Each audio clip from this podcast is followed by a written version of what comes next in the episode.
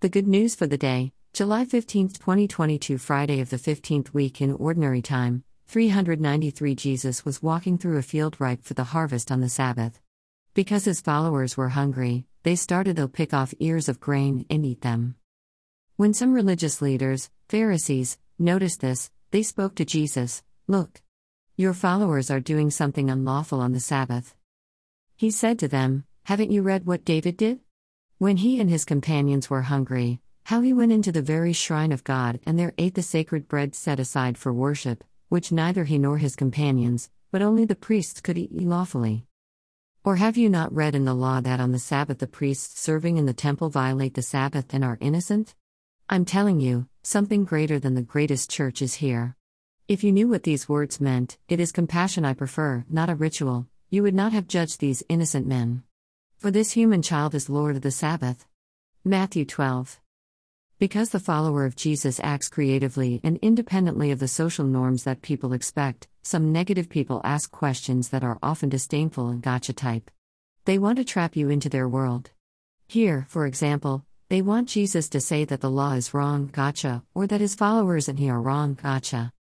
You and I are conscious of higher, deeper laws, the law of love the law of caring and the whole set of spiritual laws of caring, forgiveness, respect, compassion, and generosity, which so many people have no idea these laws even exist, these guidelines of love.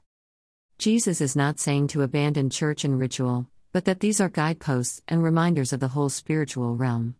They are outward signs, and they point to the less tangible, less visible, but more important kingdom of God. You and I are different because we are followers of Jesus.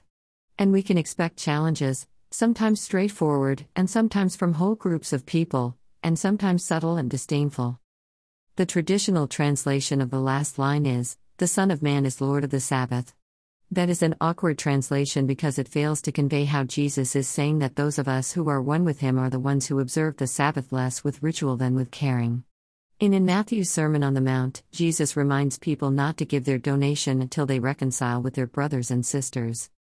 It is the same kind of emphasis that Jesus is making here. Love people and ritual follows, it is not, never, the other way around.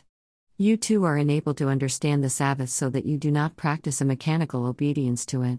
You are at one with the loving Father who created the law of the Sabbath in the first place, and so you share his mastery, his lordship over such rules. You are not simply a robot or puppet.